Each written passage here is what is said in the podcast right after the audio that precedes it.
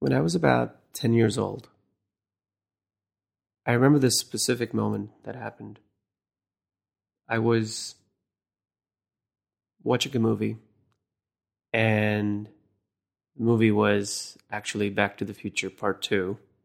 I remember that very clearly. And uh, I hadn't seen Back to the Future Part one. But when, at that age, I, I would watch anything on, on Star Movies, which is what that uh, the channel was for English movies. And I remember watching this movie, having no idea what the first part was about, not even knowing really that this I'm watching a part two of something. I was just flipping channels and this movie was starting and I started watching it. And this thing struck me about the movie. I mean, the plot is amazing and ridiculous and so wonderful and fantastical. I remember thinking, how do they do that? How can someone make this up? And it took me a while. I didn't start reading books. Um, I mean, the school, our school would subscribe books to us and tell us to read some books every summer. And I hated that. But I didn't start reading fiction for myself until when I was about twelve or thirteen, when I um, I bought, I think it was twelve. Yeah, I, uh, when I saw Fellowship of the Ring, Lord of the Rings, The Fellowship of the Ring, I bought The Hobbit and The Lord of the Rings, all three in, in one giant paperback book. And I read them. And once I read them, I was blown away even further by the ability of someone to make something up. And I used to feel really jealous of writers.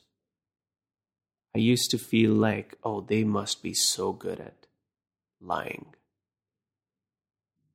And that was actually something that I would notice uh, in around my life as well. I could never lie as a kid. I thought lying meant you had to be creative with something that isn't a fact, but you have to make it sound like a fact. And I just couldn't get myself to do it. I thought maybe it was like a flaw.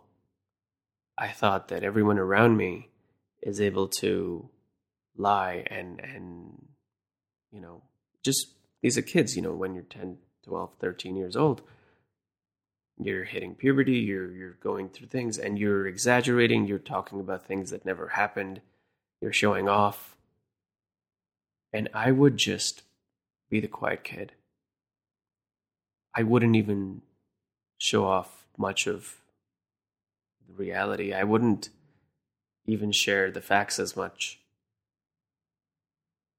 Because I just, a part of me thought that you, when you tell people something, you're always telling a story, right? I didn't know that back then, but that was the word for it.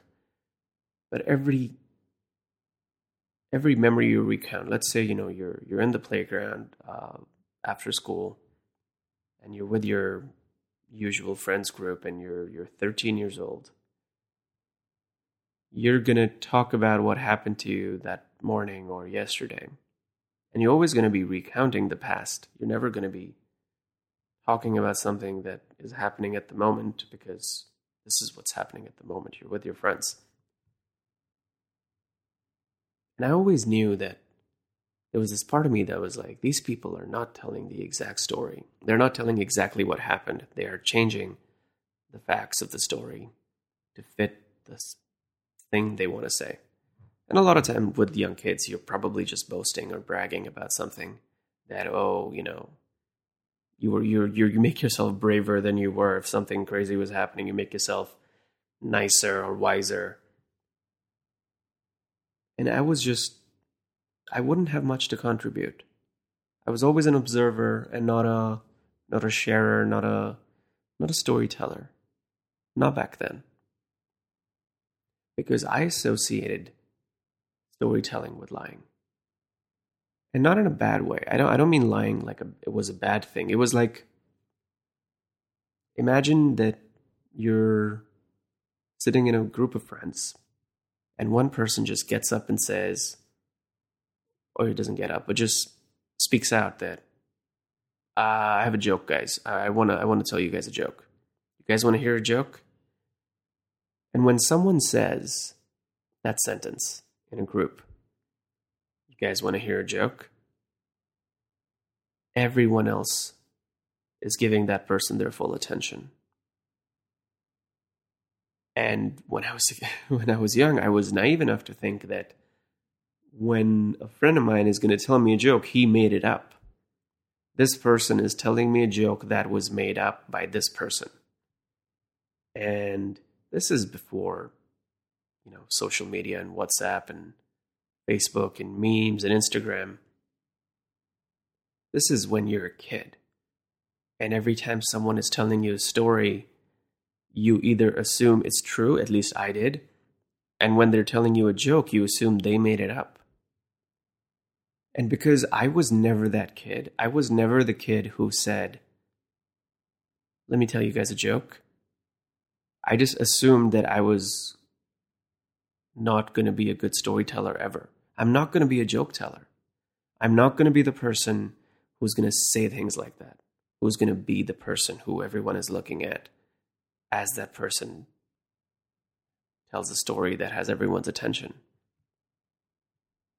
Now, of course, I'm speaking to you as a twenty-nine-year-old who has spent at least the last ten years making stuff up. So how did I get here? How did someone who couldn't lie start making things up and become a storyteller? I just realized we're seven minutes in. I haven't even introduced the podcast. I've told you who I am. I've started assuming that if you're listening to my solo episodes where I talk about storytelling, that you know, you follow the show already. But this is Storytalking with Lakshya, episode eighty-two, I believe, or season two, episode fourteen. I need to start using just one. But coming back to what I was talking about. Back to the Future, that movie I was talking about. I was actually watching the whole series recently, the in the actual order, part one, part two, part three. And I noticed something that I knew I noticed as a kid too, but it only became clearer to me now. The writers of that movie, Robert Zemeckis and Bob Gale, they didn't set out to tell a lie. I mean, stories are lies. Yes, they are. Like, if you look at the fact, when you see someone up on a screen or on a stage not being themselves, they that ipso facto, they are lying. Michael J. Fox, the character...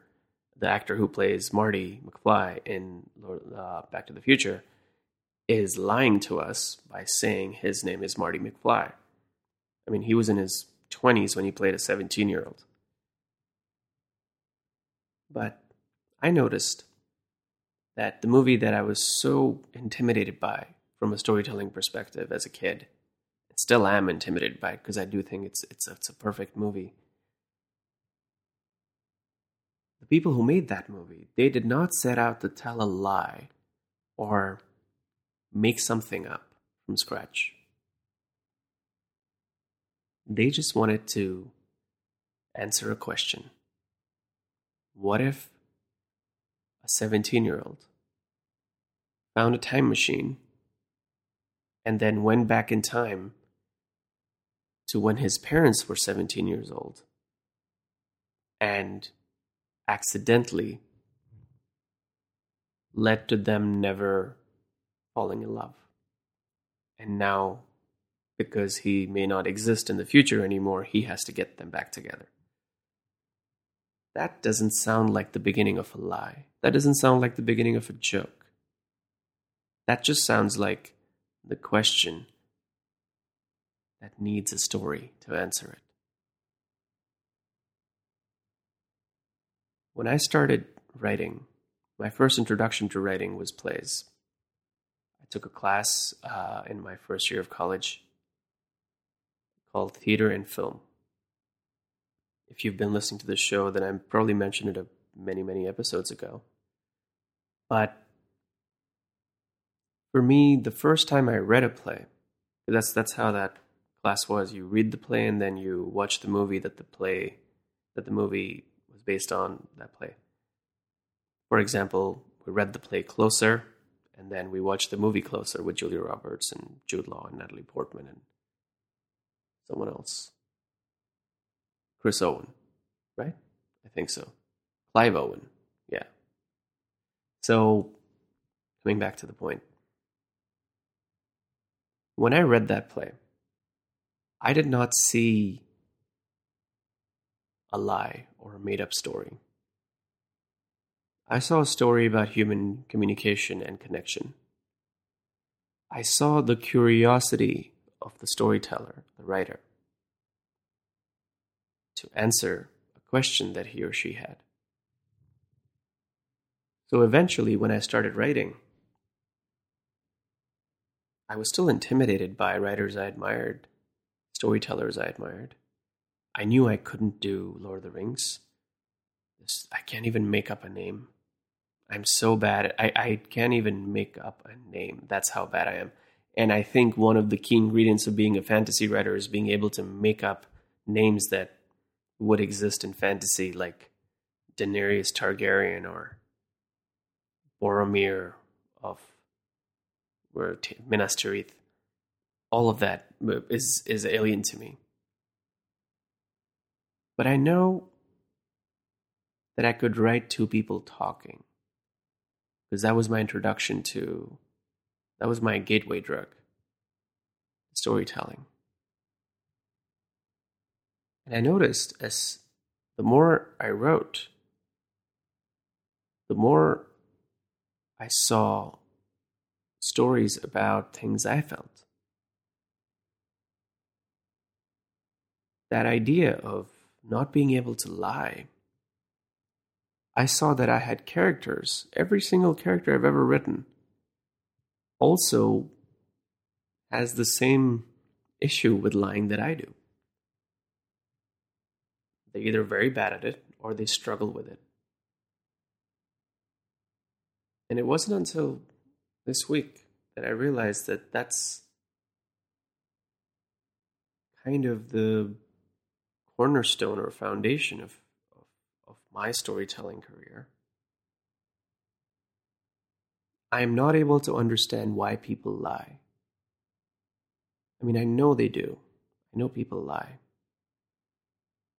And to some extent, I also am able to reverse engineer their lies. And of course, one of the most important aspects of lying is that if you don't get caught, was it a lie? Which is something I happily use when I tell fictional stories. If I tell you that this story is between A and B, and neither of them are Laksh, and you believe the story, did I just get away with lying about how that story is about me and what I feel? To me, the idea of a storyteller who can't lie is pretty much about wanting to understand the truth behind lies. I've tried my best, and that's pretty much where all my stories come from, is that curiosity for why someone would lie. Why would you choose to say something when you mean something else? Why would you choose to lie about something, about yourself, about your past, to impress someone, to make someone like you, to make someone fall in love with you? And what I've realized through my writing is that very few people and very few characters, for instance, when you're writing them, set out to lie. Lying is what happens when you know that you have a goal, and the path to that goal, to achieving that goal, may not reveal itself you tell the truth. And what is the opposite of truth? Something that isn't true, something that is a lie. And when someone chooses the other path, because the first one is not clear enough, they opt in to lie. And once you start lying, that becomes the path. Now the difference, I would say, imagine that you're laying out a t- train track. You know that you have to get, this is one hundred years ago, you know you have to get from point A to point B. Uh, you have to get from Delhi to Jaipur. And it's foggy. You can't see if there's already a train track taking you from Delhi to Jaipur, which would be the fact, which would be the truth, the reality. So without really being able to know if there is a way to get to Jaipur, you start laying out your own train track. You start making things up. But you also know that the only way to make train tracks is to keep laying out the track. You can't stop. You can't stop halfway. And that's how a lie keeps getting built upon a lie. I like to think of characters as, at least the ones that I write, people with great intentions, really good intentions, who just sometimes had to lie, who just sometimes had to lay out the train track, because the train's coming, and you know where you have to go. Anyway, that's what's been on my mind this week. Um, I did tell you last week that I'll give you a little taste of what uh, I've been working on. So I spent about five, six days in Mumbai or Bombay uh, last week. And I went there to find some collaborators and work on the Play Me Life uh, podcast, which I've mentioned to you before. And we made some good progress. And um, one of the interesting things that has been happening with uh, with that show and even a couple other shows that I'll uh, I'll mention soon, I am giddy with excitement for the creative process. We actually did a, a table read for a test version of the story, the first script that I wrote for Play Me Life. And it wasn't until the table read was over that I actually heard real people voice the characters that I'd written. And a very simple thing that I learned after the table read was I wrote a thirty-page script, and I assumed it would take thirty minutes to, you know, perform. But because the actors were so good and they got the nuances right, they got the banter, the that aspect of the story, like they nailed it. The story only took twenty-two minutes uh, of actual recording time. So that really affected how I wrote the next script. And I did complete that. I did, I'm right now, I did a little bit of work on it when I was in Mumbai, but I'm right now halfway through the third script, which is, if you've read my stories, I can tell you which one I'm working on. It's called Dismantle with Care. And I'm changing things up quite a bit. Uh, the core of the story is the same. Most of the dialogue will be very, very similar to the original story.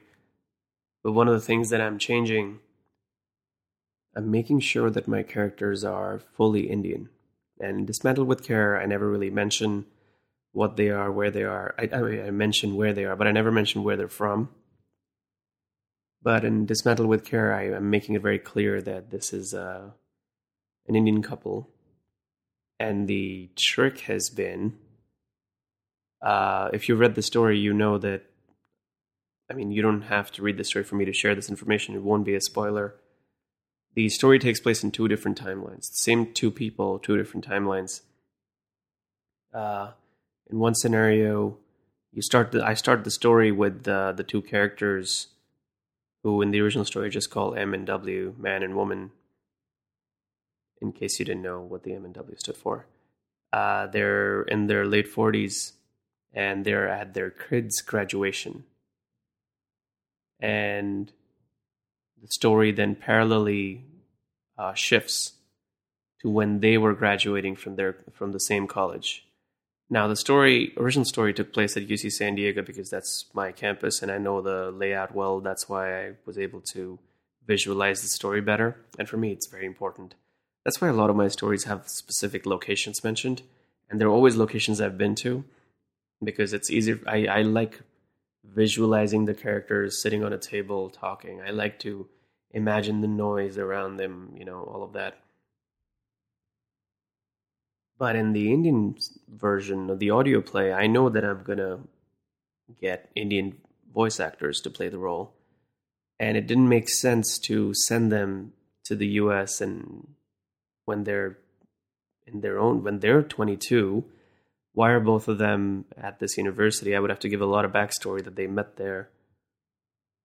And in order to make this story feel more relatable to the audience that I'm making it for, which is primarily India, I've set the, at least the first, the past version of the story where they're right there, they're just twenty-one, twenty-two years old in India, in Mumbai. That's because that's where I was writing.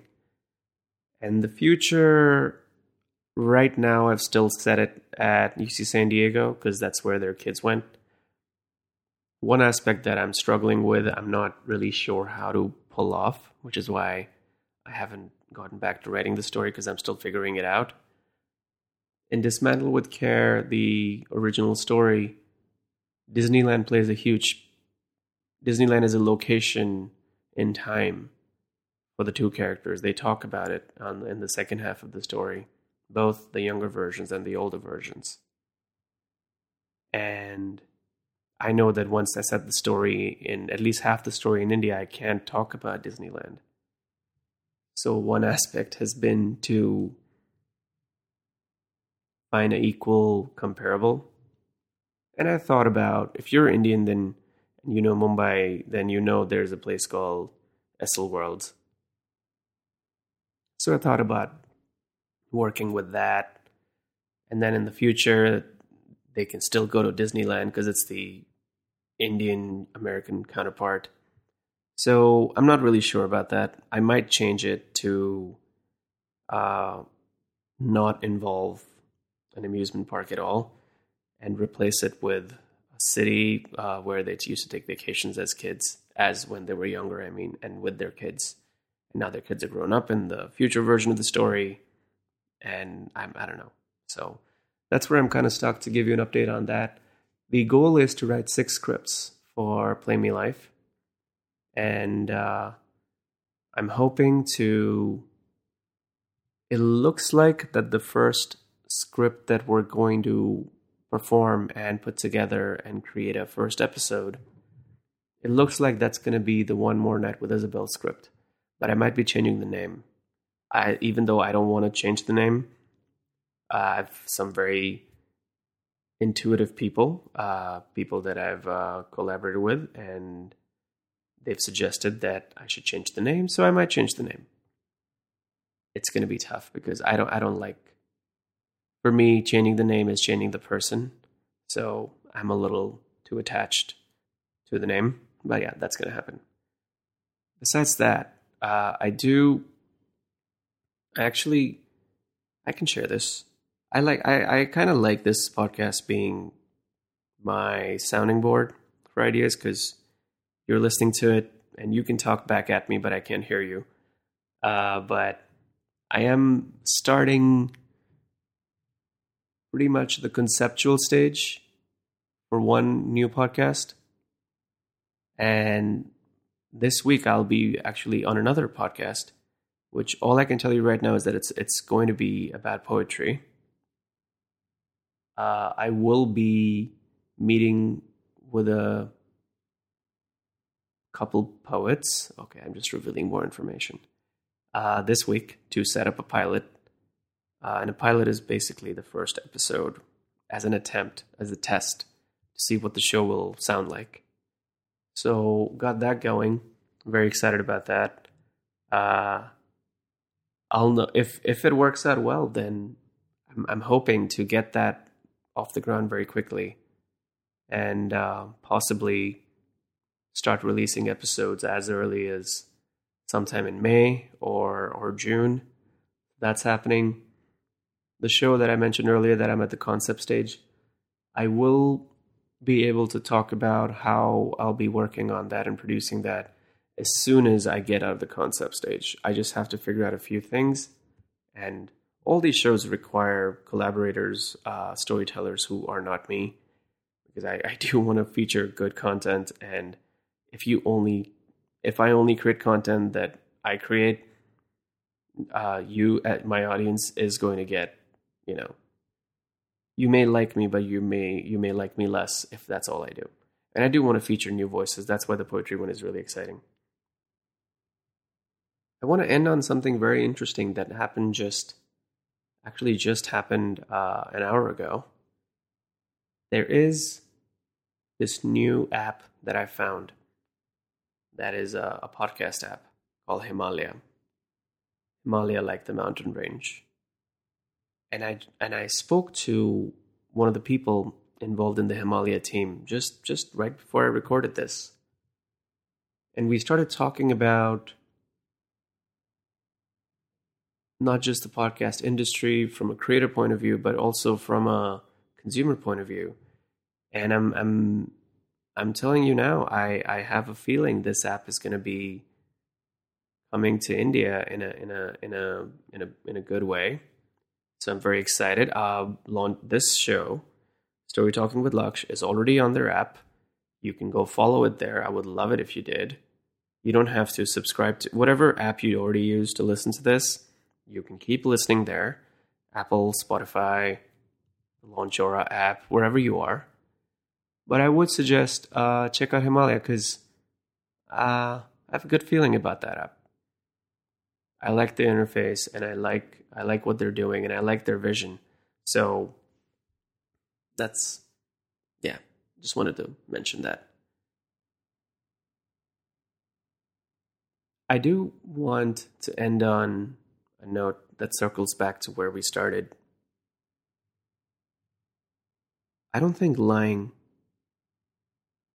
is primarily bad. I think there's actually a movie called Invention of The Invention of Lying that Ricky Gervais wrote and directed and acted in. And I absolutely loved it. Uh, if you've never seen that movie, I recommend doing it. It's on it's on Netflix, I believe. I think if we couldn't lie, there would be no creativity. There would be no expression. I think, of course, a nicer way to say lying is to say if we couldn't create something that didn't exist. But I think it is our ability to imagine something that didn't exist before that makes us who we are, that makes us good storytellers. So perhaps this episode and my journey as a storyteller and your journey as a storyteller isn't about you being a storyteller who can't lie.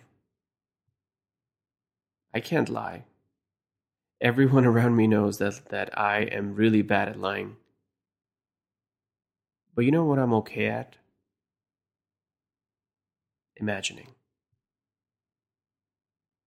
There was a time in my life, and I'm not going to lie, I'm still, I still suffer from this affliction. I get anxious about the future. I think a lot about all the possible things that could happen. I think a lot about every single scenario that can happen. And I used to think that was a problem. I still sometimes find it to be a very tough problem to work around. But it wasn't until I found writing that I saw the advantage of what I could do. I basically spent the age from, I believe, nine, eight to eighteen, worrying about everything that could happen. And I don't mean the future like five years from now. I mean, what should I say next? That future. Like, what should I? Someone's talking to me. I don't know what I want. I don't know if I want them to like me. I don't know if, if I want if I want to be me. What is me? All of this. I just worry about what should I say that's the correct, right, or appropriate thing to say next. Conversations in real life are not easy for me, which is why I write them down, which is why I, I guess, control what happens in my stories, because it, it's my way of easing what I feel in real life, which is not knowing what to say, which is not knowing what the other person's going to say. And if you don't know what to say and you don't know what they're going to say, you just imagine everything you could say, and then you imagine everything that they could say. And it's just, it's, it's, as you can imagine, it can be, it sounds as bad as it is. But when I started writing, when I started focusing on creating stories, I realized that I may not be able to write a joke, I may not be able to lie to another human being without feeling this really horrible thing inside. But what I can do is use this ability I have, which I'm sure many people do as well. I can use that to imagine something that didn't exist already. And if I can use that imagination to talk about things that I think are important to talk about, then perhaps I've done something valuable with my time on this planet. This is why I believe in storytelling. This is why I believe in figuring out not just who you are, but what your what your abilities are. They could be strengths, they could be flaws, that's a perspective. But everything you do, everything you are unable to control about yourself, that's an ability. It's just like, in a way, it's like the X-Men. Everyone in the X-Men stories, especially all the kids that they show in the X-Men stories who go to um, school, you know, Professor X's school for gifted children, they struggle with this thing that they can't control, but they know they have. And what does Professor X do? He shows them that this is an ability that you can use to help other people. So I guess that's what that's what I think I do as a storyteller. And I hope it's something that you connect with when you tell your stories. Thank you for listening to this episode. I will see you next week. Oh, wait. I hope you didn't press pause yet. I do want to tell you, I don't know if you've noticed a difference this week, but I don't know if you also follow my other show, Jepper Bites, but there is a slight difference, I hope so, when you listen to me, because I bought a new microphone, and I am so happy with it. I'm hoping I will... Maybe I should post a picture to show you what the setup is. Right now, my setup is not great, because I'm at... I'm at the launcher office on a Sunday. I'm sorry about this episode being a day late, by the way. I don't know why I whispered. It's the same thing to you, because there's no one else here also. And the I'm sitting in the conference room, and there's just a bunch of stuff everywhere. So, but I, I will send, I will post a picture about this on on Instagram uh, from my profile, launcher's profile. I don't know yet. But I hope you like the way this sounds, because I'll be I've been using it for the intros and the recordings for the last uh, couple episodes of Jepper Bites, and this is the first episode where I get to use it for story talking, and I am absolutely loving it. I couldn't wait to try it. I actually I drove from home to the office on a Sunday today because there was construction happening near my house, and this mic is so good it was catching the construction, like every single sledgehammer and hammer in the house next door. So uh, if you want to know what mic it is, I'll mention it in the post, but it's it's uh, it's called the Blue Yeti microphone, and I got a color that's the same color as my laptop, space gray. I love it, and if you're still listening to this, then I guess I love you too. Thank you for listening. I will now end this, and I'll see you next week.